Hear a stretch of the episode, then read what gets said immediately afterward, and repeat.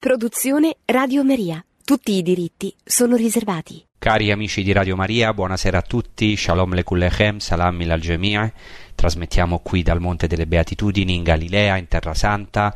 Oggi vorrei parlare di un tema eh, particolare che ho meditato in questi anni eh, e recentemente è stato pubblicato un libro per le edizioni San Paolo, di cui sono autore insieme a un filosofo italiano che si chiama Francesco Paolo Ciglia. Il libro si intitola Nella tempesta Dio sul dolore tra Bibbia e filosofia, con prefazione di Fabrice Ajage, anche lui un grande filosofo francese, cristiano di origine ebraica, e eh, penso che questo libro e il tema che in sintesi cercherò di trattare e ci aiuta in questo cammino verso la Pasqua, ormai praticamente siamo alle porte della Pasqua.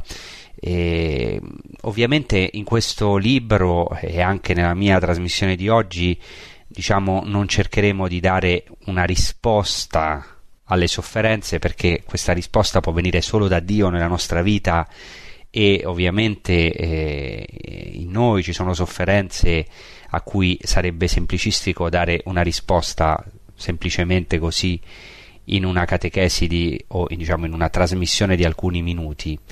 Innanzitutto vorrei un po' uh, cominciare da delle domande che ci siamo posti in questo libro. Le domande sono queste, abbiamo cercato di sintetizzarle così. Si può incontrare Dio nelle tempeste della nostra vita? Si può vederlo proprio laddove pare assente? È necessario, è giusto che l'innocente soffra? Oppure non è sproporzionato il dolore dell'uomo rispetto alle sue colpe?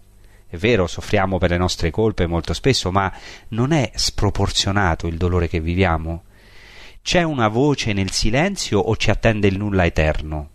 Ovviamente questa questione della sofferenza, specialmente quando la sofferenza è vissuta da un innocente, sconvolge tutte le categorie della nostra mente umana, sia quelle filosofiche sia quelle religiose.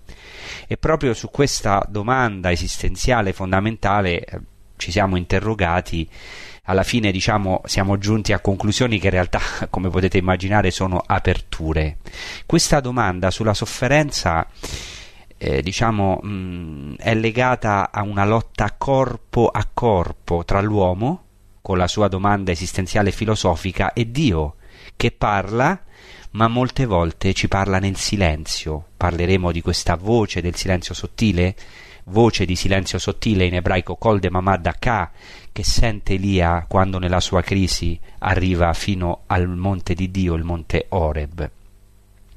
Quindi c'è un corpo a corpo, potremmo dire, una lotta corpo a corpo tra l'uomo e Dio che è vissuto e fino all'ultimo colpo già nella Bibbia, per esempio già nella lotta di Giacobbe con Dio, nelle sue crisi, nelle crisi degli uomini di Dio, nelle crisi di Giobbe e di Coelet e poi nelle tragedie dei profeti e del popolo di Dio costretto ad andare in esilio, poi nelle nostre proprie ferite e in quelle ovviamente di nostro Signore Gesù Cristo, nelle sue sofferenze. Ecco, eh, però Giobbe, Coelet, i grandi profeti, alla fine videro Dio proprio laddove sembrava che non fosse. E quindi questo libro eh, è un frutto del dialogo tra appunto io che sono un sacerdote e questo filosofo che è laico, uno sposato, eh, però un uomo di fede ovviamente, Francesco Paolo Ciglia, e eh, diciamo questo dialogo eh, che poi tra l'altro è il frutto di alcune eh, lezioni che noi abbiamo dato insieme all'Università di Chieti a studenti di filosofia, quindi a studenti alcuni credenti, altri non credenti o forse aperti alla fede oppure anche non credenti e, e, ehm, perché ovviamente il dolore e la sofferenza è un problema che ci accomuna tutti, ovviamente. Questo dialogo eh, comincia appunto innanzitutto con il confronto con un libro della Bibbia, che è il libro di Giobbe, e con il pensiero e l'opera di un filosofo e biblista ebreo del XX secolo che si chiama André Neher, che ha scritto un'opera stupenda, in italiano si chiama L'esilio della parola, già il nome è un programma, cioè Dio è parola, parla all'uomo, però spesso la sua parola va in esilio, nel senso che Dio ci parla anche nel silenzio. Lui ha tentato di rileggere il libro di Giobbe e di altre figure o di altri silenzi nella Bibbia attraverso la filigrana di un problema che lo toccava in prima persona e che tocca il popolo ebraico, cioè l'immane tragedia dello Shoah, della Shoah, dell'olocausto del popolo ebraico. E ha cercato di approfondire questo ovviamente alla luce della Bibbia, della rivelazione biblica. Ecco la domanda che eh, accomuna, accomuna credenti e non credenti è questa, cioè c'è Dio nelle tempeste della vita? Ecco, questa domanda in un certo senso vuole, e anche questo libro, scardinare un'idea troppo meschina di Dio, che alla fine può essere un'idea, un'idolatria, e questo anche che cerca di fare spesso la scrittura. Ecco, potremmo già dire dall'inizio che Dio si può incontrare non malgrado la tempesta, e non solo dopo la tempesta nella nostra vita, ma nella tempesta c'è Dio. Per questo il il libro si intitola anche questa trasmissione Nella tempesta Dio, cioè Dio non solo ci salva dalla tempesta, ma Dio ci salva nella tempesta. Questi ovviamente non sono solo giri di parole, ma sono legati alle tempeste, molte volte dure, terribili, che dobbiamo passare nella nostra vita. Ecco, allora Iniziamo da questa uh, lotta corpo a corpo tra Dio e l'uomo. Tutta la Bibbia eh, ci fa, per esempio, ci mostra il libro di Giobbe non è altro che un corpo a corpo con Dio. E proprio questo biblista ebreo, André Neher, impiega questa espressione nelle sue opere per indicare il confronto con Dio con la sua parola o con il suo silenzio. Come ho detto, André Neher aveva in mente anzitutto un'icona biblica, un evento, la lotta di Giacobbe con un personaggio misterioso presso il fiume Yabok che lui identifica con Dio stesso. Anche un grande interprete della scrittura di epoca medievale del XII secolo, eh, che si chiama Ruperto di Deutz, eh, tra l'undicesimo e il XII secolo, paragonava l'incontro con la parola di Dio alla lotta di Giacobbe, come un corpo a corpo con Dio stesso. Ecco, questo è fondamentale perché eh, la Bibbia parla della nostra vita, parla della nostra esperienza, delle nostre ferite, dei nostri dolori, delle nostre sofferenze. E quindi questo è un problema che riguarda ogni uomo, no? E, e infatti e sappiamo la grande crisi che ha attraversato il pensiero ebraico e anche occidentale, che si può riassumere in questa domanda: si può ancora parlare di Dio dopo Auschwitz? O è morto Dio a Auschwitz? Cioè, quando l'uomo si scontra con il problema del male assoluto o con la sofferenza dell'innocente. Questo è il vero problema. È morto Dio? Dov'è Dio nel, ne, nei mali nostri quando sembrano sproporzionati? E a questa domanda cerca di rispondere la Bibbia, cioè per esempio perché il giusto e l'innocente soffrono e non necessariamente a causa dell'uomo, perché spesso possono anche essere sofferenze dovute a cataclismi o a, a pensate a un terremoto, eh, ecco, a eventi inattesi.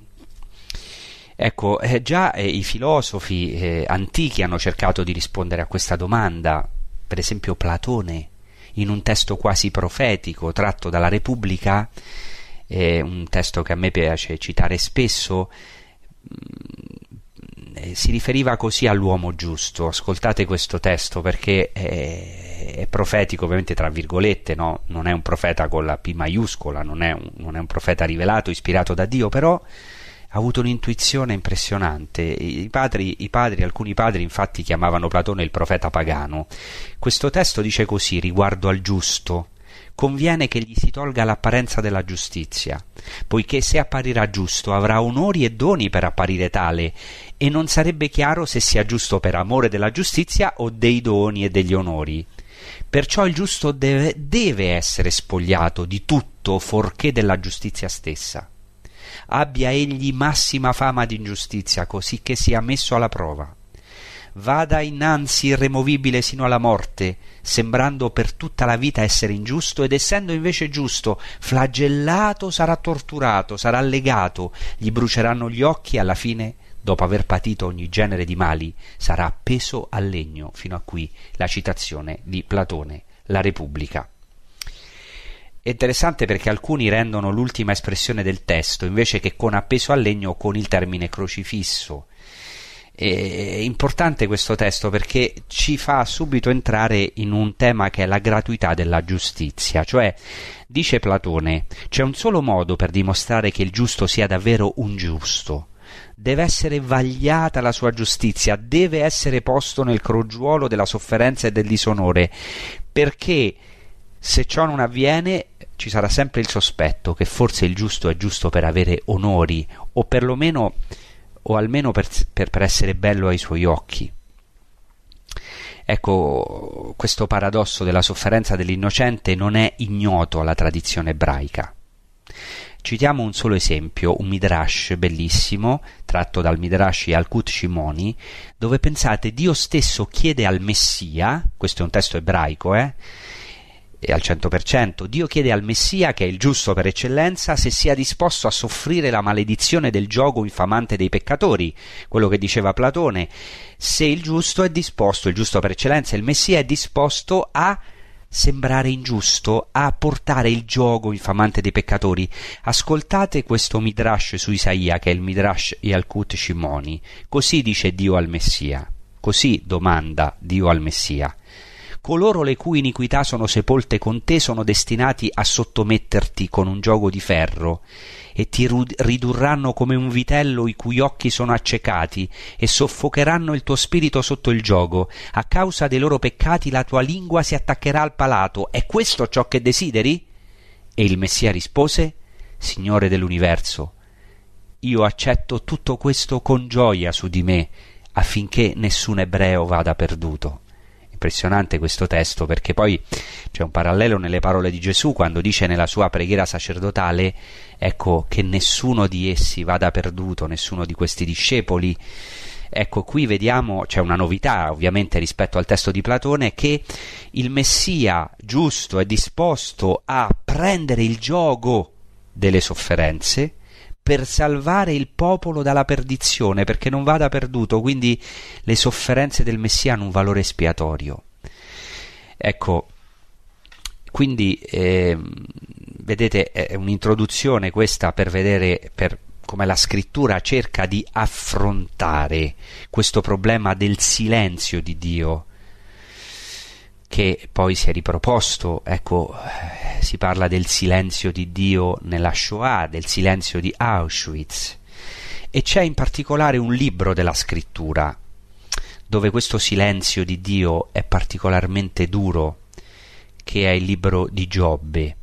Nel libro di Giobbe si può vedere l'esperienza di ogni uomo, infatti il libro di Giobbe comincia dicendo eh, Ishaya Berez Uz, c'era un uomo nella terra di Uz, ma la prima parola di questo libro è Ish, uomo, per indicare che parla dell'uomo in quanto uomo e, e viene da una terra misteriosa, non viene da Israele, dalla terra di Uz, perché? Perché sin dall'inizio il libro di Giobbe ci dice che questo, Giobbe è l'uomo in quanto uomo, è ogni uomo che soffre, in particolare quando è innocente, o quando almeno ai suoi stessi occhi è innocente. In questa crisi di Giobbe quindi si può vedere la crisi di ogni uomo, ma anche l'esperienza storica del popolo di Israele, la crisi di Israele, o ciò che si può denominare la crisi storica della parola, cioè l'esilio. Cioè il dramma di Giobbe, nel libro omonimo, libro di Giobbe, è visto con gli occhiali della tragedia dell'esilio, una delle tragedie più grandi del popolo ebraico, in cui il popolo perde tutto come Giobbe, si sente totalmente lontano da Dio e incomincia a domandarsi ma dov'è Dio in questa sofferenza? Ha abbandonato il suo popolo? Dov'è la sua presenza divina nel mondo se per esempio il Tempio è stato profanato? E ancora, si può rileggere la storia alla luce di questa nuova tragedia? Siamo condannati al silenzio di Dio e veramente Dio è morto. E così Israele ha cercato di rileggere tutta la storia precedente, alla luce di questa tragedia dell'esilio e ovviamente alla luce di Dio. Quindi vedete questo silenzio assoluto di Dio nell'esilio, che è paragonabile in qualche modo poi al silenzio di Dio durante la Shoah, generò già anticamente un crogiuolo di riflessioni e di meditazioni alla luce di Dio. Infatti è stato affermato da qualcuno che la Bibbia ebraica è il libro dell'esilio, vuole rispondere a questa tragedia che è la nostra tragedia. Quando siamo in esilio ci sentiamo lontani da Dio. Ed è proprio, questo storicamente, dal silenzio dell'esilio, da questa tragedia, che nasce la parola. La parola di Dio è risuonata, come avvenne con Elia, che incontrò Dio in questa misteriosa brezza soave. E Ecco, proprio da questo silenzio nasce la parola. E lo sottolineo perché in realtà questo termine brezza soave in ebraico è kol de mamadaka, voce di silenzio sottile, cioè Elia non incontra Dio in segni eclatanti, nel fuoco, nel terremoto, ma in questa voce di silenzio sottile. È la crisi del profeta perché in questo momento, se si legge prima questo testo di prima Re 19, si vede che vuole morire Elia, è in una crisi terribile, ma è proprio lì che nel silenzio Dio lo incontra. Quindi vedete, il problema è drammatico, è un problema che ci riguarda tutti, a cui tra l'altro il mistero pasquale di Cristo che vivremo in questi giorni vuole rispondere. Però a questo punto sicuramente in voi che state ascoltando, come in ognuno, anche in me stesso, sorge una difficoltà.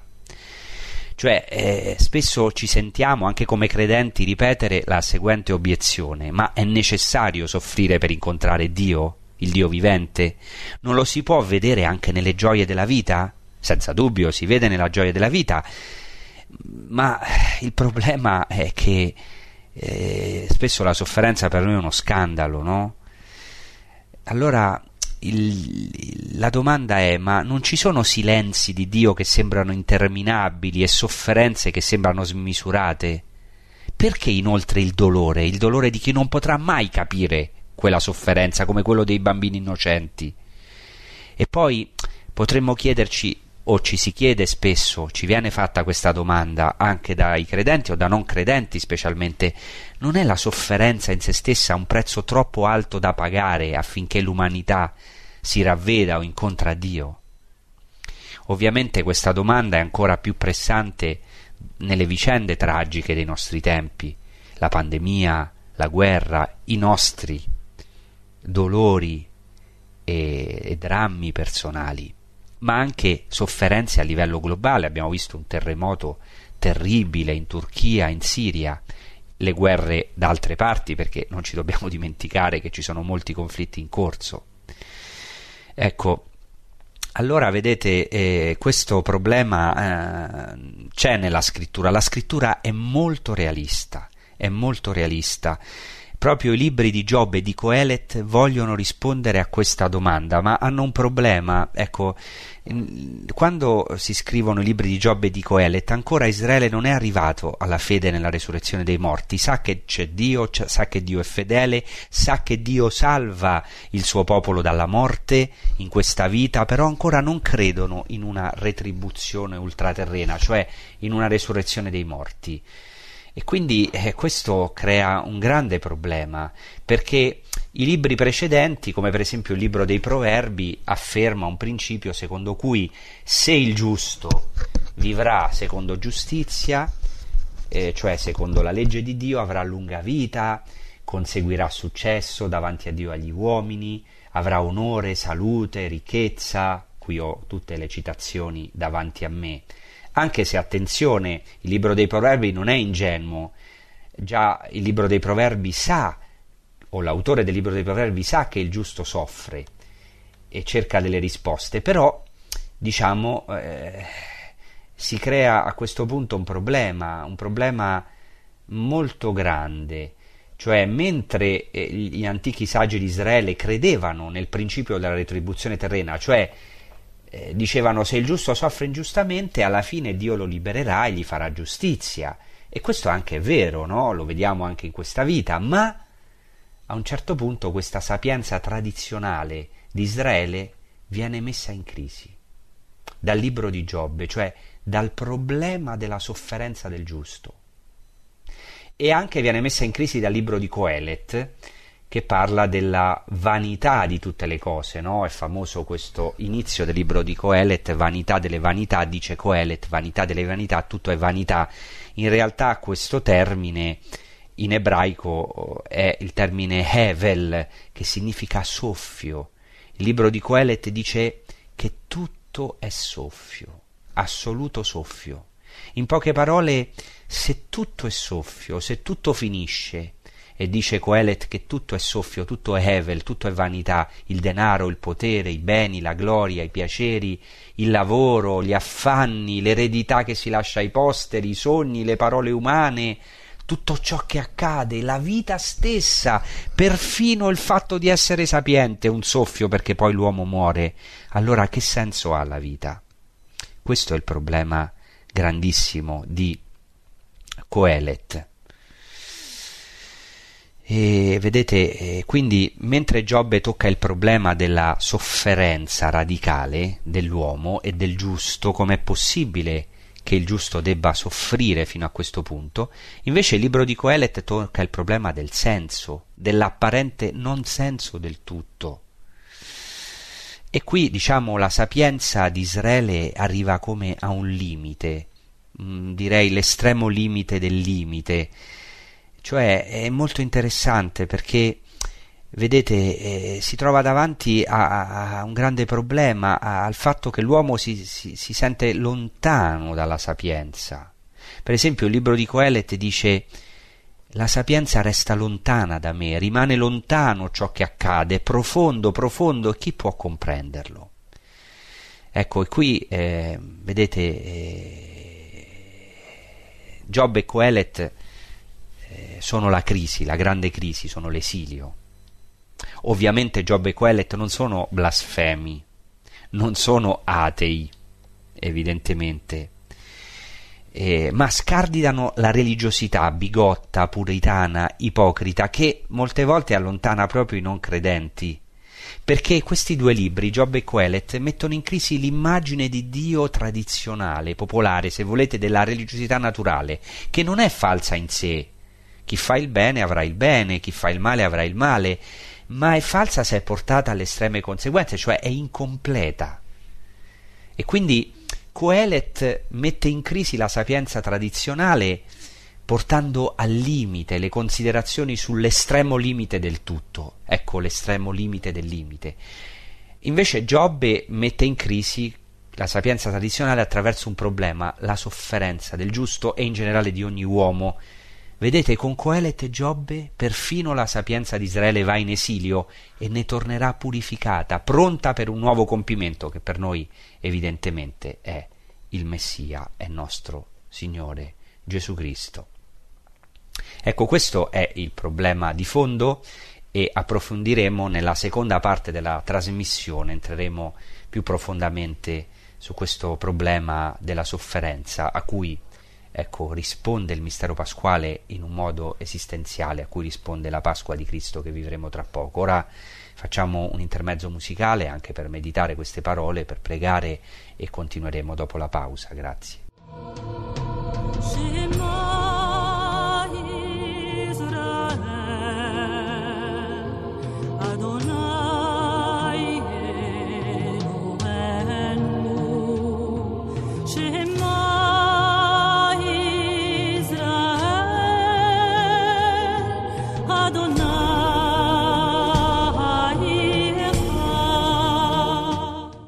Bene, abbiamo visto nella prima parte della trasmissione come ecco, eh, la stessa scrittura, gli stessi sapienti di Israele si trovano davanti a un problema che è il problema del silenzio di Dio, ecco, della, del, dell'esilio, dell'oscurità, dell'oscurità. Ecco, e questo è importante perché, vedete, il libro di Giobbe vuole demolire le false concezioni di Dio, per quanto devote possano sembrare. Potremmo dire in un certo senso che la Bibbia invita a non farsi una falsa immagine di Dio, a non ridurlo a un idolo, a una visione, a un'idea È interessante che in greco eidolon, cioè figura, idolo, è, deri- è un derivato di eidos, forma, da cui aspetto da cui proviene l'italiano idea. Insomma, la rivelazione biblica è tutta volta a scardinare le nostre immagini false di Dio o che le immagini incomplete, che spesso non corrispondono a verità, per scongiurare la tentazione di rinchiudere Dio in uno schema umano, per quanto religioso sia, e di ingabbiare Dio. Questo è molto importante perché una delle critiche più grandi che si, so, che si, sono fatte alla religione e anche al cristianesimo è che Dio è una proiezione umana, cioè io mi immagino sperimento qui nella mia vita la non bontà e allora mi immagino un Dio buono, sperimento la morte e mi immagino un Dio immortale, sperimento il dolore e allora mi immagino il paradiso, che Dio è libero da ogni dolore e mi darà la felicità. Cioè, e questa è l'obiezione più grande che ha fatto un grande filosofo, Ludwig Feuerbach, Dio è solo una proiezione dell'uomo. La teologia in realtà non è che antropologia. E ehm, in realtà eh, non siamo per nulla sicuri di Dio, anzi, dovremmo venerare l'uomo per questa tensione all'assoluto che ha, ma questa tensione all'assoluto, al bene, alla bellezza, alla verità, all'immortalità, è una tensione della, che manifesta la grandezza dell'uomo, ma cui non necessariamente corrisponde un oggetto o un soggetto alla fine, cioè Dio non esiste. È una proiezione umana o non sappiamo se esiste. Ecco, ma in realtà questa obiezione non si può applicare alla rivelazione biblica di Dio. Perché? Attenzione, è molto importante, perché nell'Antico Testamento, certo, Dio crea l'uomo a sua immagine e somiglianza, ma attenzione, l'uomo è a immagine e somiglianza di Dio, ma Dio non è mai a immagine e somiglianza dell'uomo. Infatti, già nell'Antico Testamento, e questo gli ebrei lo sanno molto bene, uno dei comandi che, che, che, si dà all'uomo da parte di Dio è non ti farai idolo né immagine alcuna di quanto è lassù nel cielo, né di quanto è qua giù sulla terra, né di quanto è nelle acque sottoterra. E questa è veramente la geniale rivoluzione dell'ebraismo, della rivoluzione biblica rispetto a tutti gli altri popoli dell'antichità, che è veramente ispirata, cioè Dio non si vede, ma mostra la sua gloria nella storia. Non si può rappresentare, eppure non è ignoto, si fa conoscere. Riempie il santo dei santi, il tempio, quindi è veramente con il suo popolo, prima nella tenda nel deserto come un itinerante, come un pellegrino, riempie il tempio con la sua gloria, con la sua presenza, però il santo dei santi è vuoto. Cioè non c'è immagine di Dio, è molto interessante. Tante volte io ricordo che quando Pompeo Magno, generale romano nel 63 a.C., conquistò Gerusalemme, entrò nel Tempio, lo profanò e volle entrare nel Santo dei Santi dove nessuno può entrare, nessun uomo, nessun ebreo, se non il sommo sacerdote una volta l'anno. E Tacito, grande storico ebreo, riferisce questa visita del generale Pompeo eh, nel Santo dei Santi e disse che rimase molto male, molto deluso, perché si aspettava di trovare in questo Santo dei Santi un'immagine di Dio, un simulacro d'oro, un... e invece non trovò nulla. Dice Tacito che trovò solo vacuam sedem et inania ircana, cioè una sede vuota, un posto vuoto e degli arcani vani che in cioè in latino inutili, cioè Pompeo in fondo gli sembrò ridicola questa religione ebraica, questa rivelazione biblica dove c'è un santuario di Dio che è vuoto, dove non c'è nulla. Ma attenzione, è proprio questo che sembra un blef, perché secondo Tacito il luogo tanto arcano e segreto, il tempio del Dio vivente è un blef, è vuoto, è assurdo e ridicolo, ma proprio questo, che è assurdo e ridicolo agli occhi di un pagano, in realtà costituisce tutta la forza dell'ebraismo, cioè Dio non si può rappresentare, è oltre ogni immaginazione, è oltre ogni oltre, è l'oltre per eccellenza, non può essere definito né cosificato, non può essere ridotto a un'idea, a un'immagine rappresentabile all'uomo, in una parola non è un idolo, non entra nella testolina umana perché l'uomo sempre si crede Dio, no? E, ecco, come sappiamo bene anche dalla nostra esperienza e da quello che vediamo intorno a noi. Allora questa è la genialità divina della rivelazione biblica. Nel Santo dei Santi non c'è nessuna rappresentazione del Dio vivente, del Signore dei Signori, di Adonai, ma Dio è presente nel Santo dei Santi proprio perché non, ness- non, non, non vi è lì nessun segno della sua presenza. Questo è stupendo. Vedete, nell'Antico Testamento tutta la storia è tesa verso la dimora di Dio tra gli uomini, prima nella tenda che accompagnava gli israeliti nel deserto, poi stabile nel Tempio di Gerusalemme. Infatti, secondo la fede ebraica, secondo la fede biblica, il Santo dei Santi è il luogo della Shekinah, della presenza di Dio nel mondo. E Dio però rimane sempre in uno spazio dove rimane invisibile Dio è presente nel Santo dei Santi proprio perché non se ne percepisce la presenza. È contenuto nel Tempio, nel Santo dei Santi, proprio perché è, incon- è l'incontenibile. Vedete, il Santo dei Santi è la croce, se mi permettete, il crocevia dell'universo. Dio abita in quel luogo e quindi lì c'è tutta l'immanenza di Dio, la presenza di Dio, ma nel contempo c'è tutta la trascendenza di Dio, perché Dio abita lì proprio perché è invisibile ed è oltre ogni luogo. Attenzione, questo è importantissimo anche per il Nuovo Testamento. Noi sappiamo che questo Tempio di Dio si è fatto carne, noi crediamo, secondo la nostra fede cristiana, che Dio si è fatto uomo e in un certo modo ha accettato di definirsi, di rappresentarsi. Certamente Dio si è rivelato in un volto umano, ma attenzione, non si è persa questa dinamica, perché è sempre vero che Gesù è vero uomo, però anche vero Dio, in quanto Dio è sempre oltre. Infatti Gesù è sempre avanti, avanti, i discepoli non lo capiscono. E dopo la resurrezione di Cristo gli angeli ordinano alle donne di andare a vedere il luogo in cui Gesù era stato deposto. Ma attenzione, quel luogo è vuoto, è il nuovo santo dei santi. E proprio il fatto che è vuoto dimostra che Cristo è risorto e che Dio c'è e che è il Dio vivente. Questo sembra un paradosso, ma questo è il paradosso della scrittura. È molto interessante, già nell'Antico Testamento, qual è il primo possesso ufficiale di Abramo nella terra promessa? È un sepolcro. Fa tutto questo viaggio da Ur dei Caldei per avere una terra e secondo Genesi 23 il primo possesso ufficiale, proprio c'è un contratto che fa Abramo, si, si, si insiste su questo nella scrittura, e in realtà quel primo possesso è un sepolcro Vedete, la tomba diviene il primo luogo santo, il primo possesso di Israele nella terra promessa. Quindi diciamo la promessa fatta da Abramo si compie, ecco Abramo arriva alla terra, ma quella prima proprietà di Israele, questa è una parola per tutti, per noi e anche per Israele, quella prima proprietà di Israele non è che una tomba.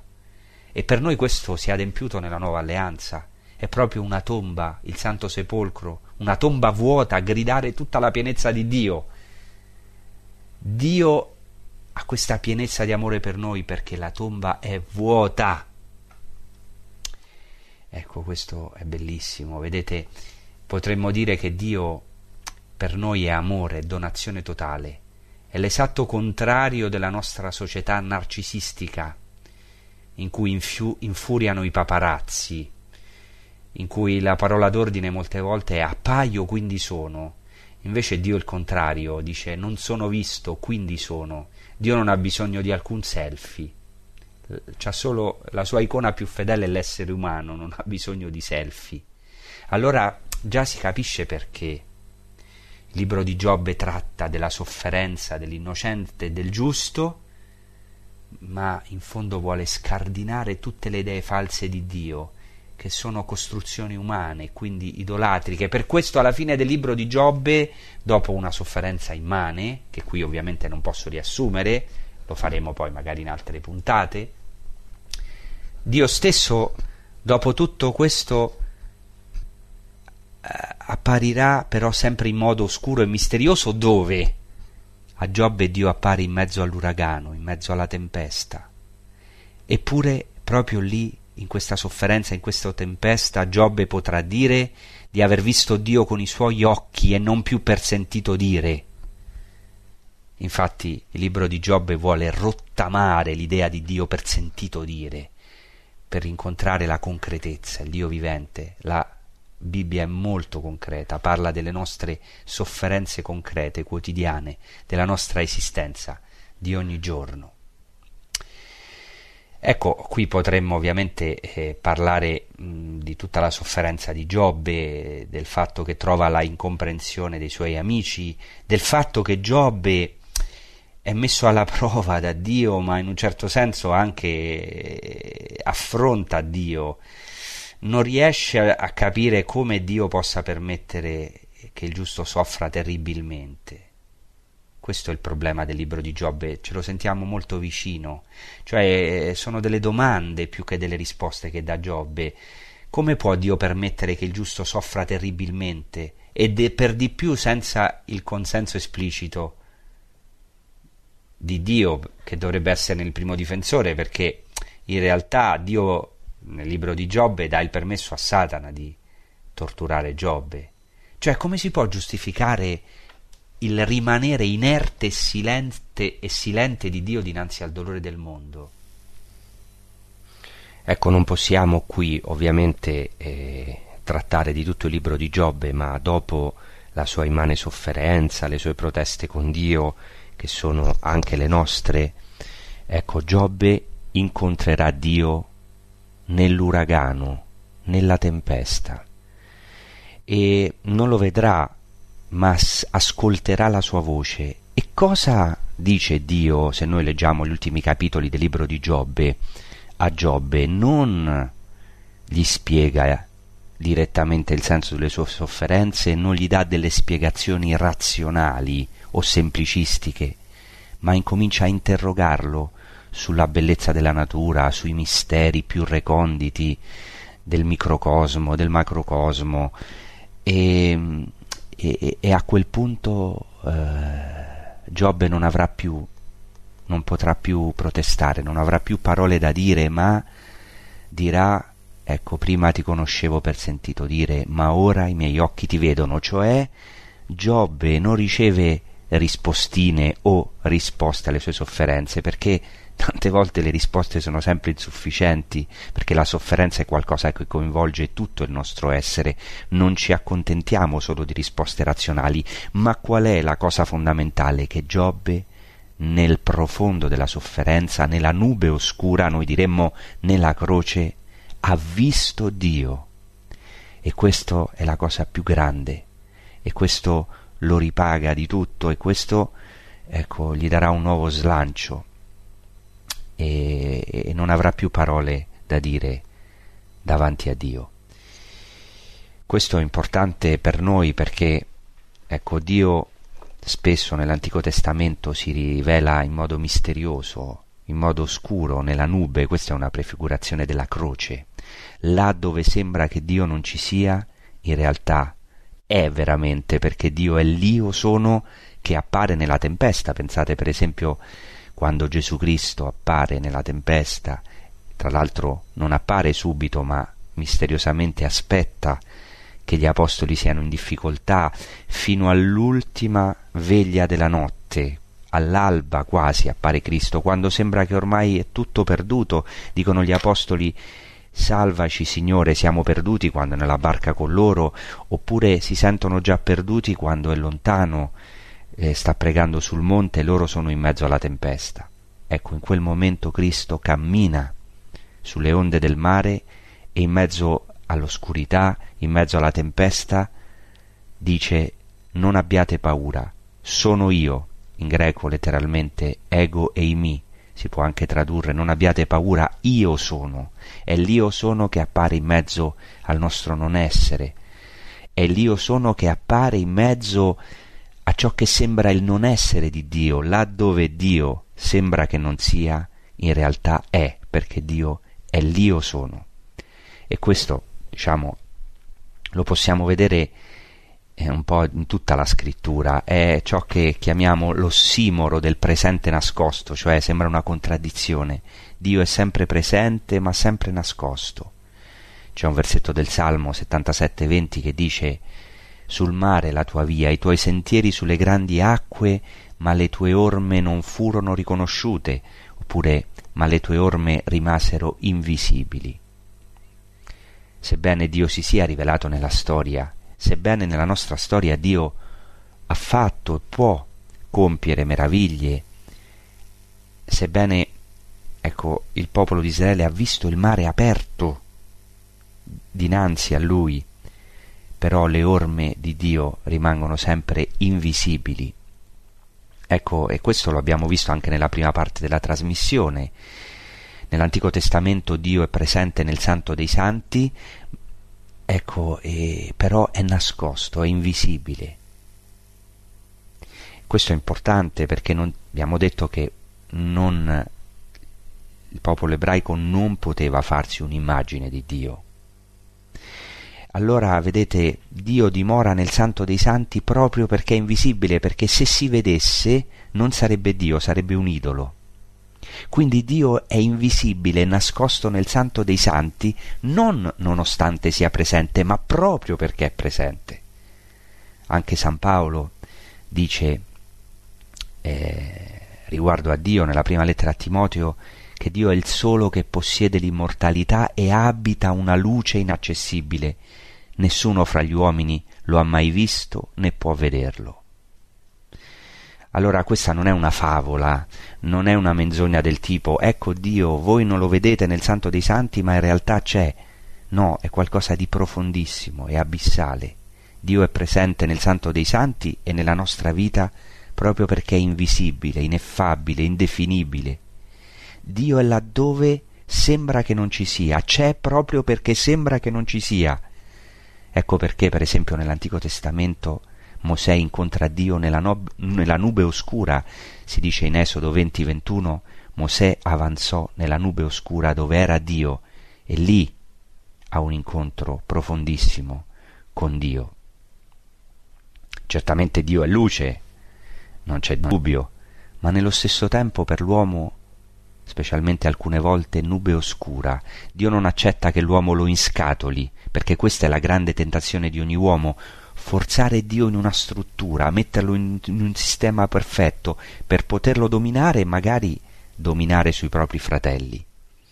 Per questo la più grande tragedia dell'Israele biblico è l'esilio, quando il popolo perde tutto, è ridotto al nulla esistenziale, come certe volte capita nella nostra vita, perfino al nulla liturgico, perché il Tempio è distrutto, il culto perso, il Santo dei Santi è in rovina tanto che la gloria divina se ne va dal santuario. Quante volte nella nostra vita sentiamo Dio lontano. Però è proprio l'esilio che rappresenta un nuovo inizio. Ecco qui è prefigurata la croce.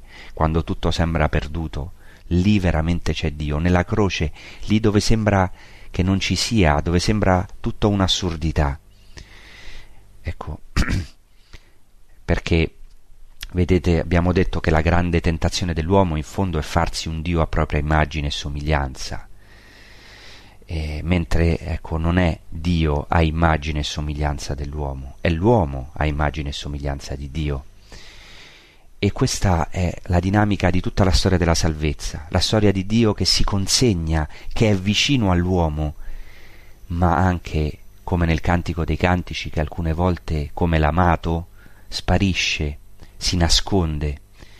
Tutta la storia nostra è, come il cantico dei cantici, è la storia di un rapporto con Dio, un Dio che è vicino, che ci ama, ma che nello stesso tempo alcune volte perdiamo e non troviamo, si nasconde affinché noi lo cerchiamo liberamente, gratuitamente e con più forza.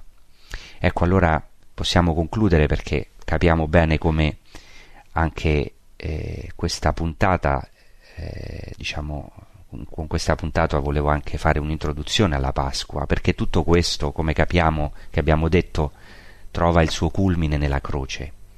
La croce è la massima kenosi divina, kenosis appunto lo svuotarsi di Dio, il culmine del suo svuotarsi. il momento più umano di Cristo, il momento che sembra del vuoto, è in realtà la suprema rivelazione della pienezza di Dio, dell'amore trinitario di Dio. E per questo la croce sconvolge ogni estetica umana. È impressionante per un cristiano laddove la croce sembra uno strumento di tortura, in realtà è bella, anzi è semplicemente il bello, non a caso uno dei più antichi inni alla croce gloriosa, dal tono mistico, riserva alla croce appellativi di rara bellezza. Lo vorrei ecco, eh, ricordare questo inno anche come introduzione alla Pasqua. Dice così: La croce è per me albero di salvezza eterna, di esso mi nutro, in esso banchetto, nelle sue radici pongo le mie radici, nei suoi rami mi distendo, dal suo spirito come da amena brezza sono fecondato. Alla sua ombra ho posto la mia tenda e lontano dalla gran calura ho questo rifugio intriso di rugiada. Fiorisco dei suoi fiori, mi diletto dei suoi squisiti frutti e li colgo, frutti a me riservati fin dal principio, nella fame il mio alimento, nella sete la fontana, nella nudità il mio vestimento, le sue foglie son spirito di vita e non più foglie di fico. Nel timore di Dio è mia difesa, nell'inciampo il sostegno, nella lotta il premio, nella vittoria il trofeo. Esso è per me angusto sentiero, strada stretta, è la scala di Giacobbe, ascesa e discesa degli angeli, alla cui sommità è il Signore. Quest'albero della terra si eleva fino al cielo, è la pianta immortale che si erge in mezzo al cielo e alla terra, è il fulcro dell'universo, il sostegno del mondo, l'ossatura della terra che tiene insieme la molteplice sostanza mortale, assicurandola con i chiodi invisibili dello spirito, affinché, stretta alla divinità, non possa più distaccarsene. Toccando la sommità del cielo, con i piedi rende ferma la terra, abbracciando d'ogni parte con le sue braccia immense il fitto e intermedio soffio dell'aria. Ecco, meraviglioso questo, è uno dei più antichini alla croce. Ho cercato di tradurlo, ecco, eh, come ho potuto ovviamente, questa è una mia traduzione. Vedete, alcuni considerano quindi la croce un orrore, pensando a un disgraziato che ha sofferto la massima ingiustizia e la morte più ignominiosa secondo gli antichi romani. Per il cristiano invece la croce è Hashem Sham in ebraico, il nome di Dio, il Signore stesso, l'Adonai è là, Hashem, il nome Sham, è là, lì è il nome di Dio, cioè tutta la pienezza di Dio. Non a caso nel Vangelo di Marco il centurione romano riconosce Gesù come Dio proprio quando Gesù muore crocifisso, cioè quando è al culmine dell'umiliazione, nel vuoto riconosce la pienezza di Dio. In altre parole, Dio è anche in quell'inferno, tra virgolette, che è la croce. Scende fino agli inferi, nel nostro vuoto assoluto. Per questo la croce è per i cristiani il roveto ardente, pieno di spine ma che non si consuma, proprio come l'amore del cantico dei cantici, quella fiamma divina che è forte come la morte e tenace come gli inferi. Ecco, la croce è il nome di Dio consegnato agli uomini, che rimane sempre oltre, ma si consegna all'uomo, anche a costo di essere frainteso e rifiutato, è la voce di silenzio sottile, di cui abbiamo parlato all'inizio di questa trasmissione, cioè la voce del silenzio, però più eloquente di ogni fragore, più dolce di ogni musica eppure sempre silenziosa.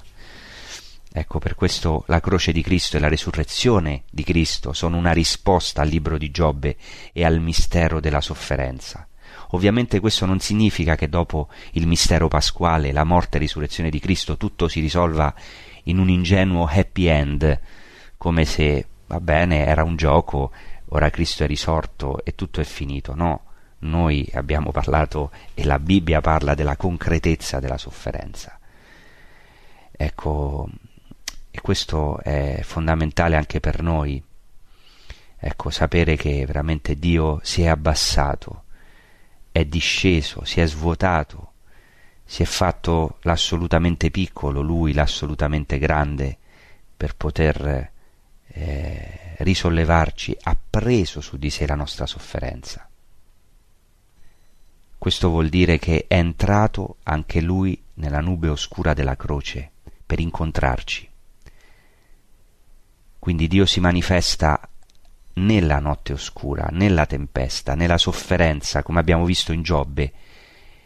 Dio è lì dove sembra che non sia, anche nel nulla esistenziale dell'uomo. Per questo l'orante, il salmista, eh, ha una, un'espressione meravigliosa nel Salmo 139, dice a Dio, se salgo in cielo, là tu sei, se scendo negli inferi, eccoti. Chiaramente Dio non si identifica mai con il nulla, ovviamente no?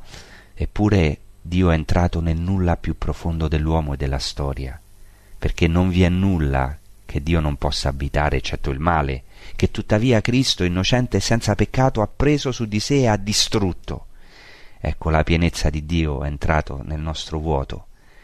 Questo incrocio fondamentale della storia, questo incrocio tra la pienezza di Dio e il suo svuotarsi è la croce gloriosa di Cristo a cui possiamo guardare. Allora, ecco, siamo invitati a entrare profondamente in questo tempo nel mistero pasquale di Cristo. È un mistero a cui dobbiamo essere iniziati, che più che capito intellettualmente va vissuto esistenzialmente, celebrato, incarnato nella nostra vita, perché è la chiave, la croce è la chiave alle nostre sofferenze. Ecco, e, e la resurrezione è la risposta di tutto. Si può risorgere dalle nostre tempeste, dalle nostre sofferenze. Bene, vi ringrazio, vi auguro una buona settimana santa, vi ricordo che mm, diciamo mm, più profondamente, più lungamente queste riflessioni si possono trovare eh, nel nuovo libro che ho scritto insieme al professor Francesco Paolo Ciglia che si intitola Nella tempesta Dio e edito dalle edizioni di San Paolo. Vi ringrazio per la vostra attenzione, di nuovo vi auguro una buona settimana santa, una felice Pasqua e che il Signore attraverso la sua luce gloriosa della Pasqua possa illuminare tutte le oscurità, le sofferenze che viviamo a livello globale anche qui in Terra Santa e anche le nostre personali. Grazie e alla prossima. Produzione Radio Maria. Tutti i diritti sono riservati.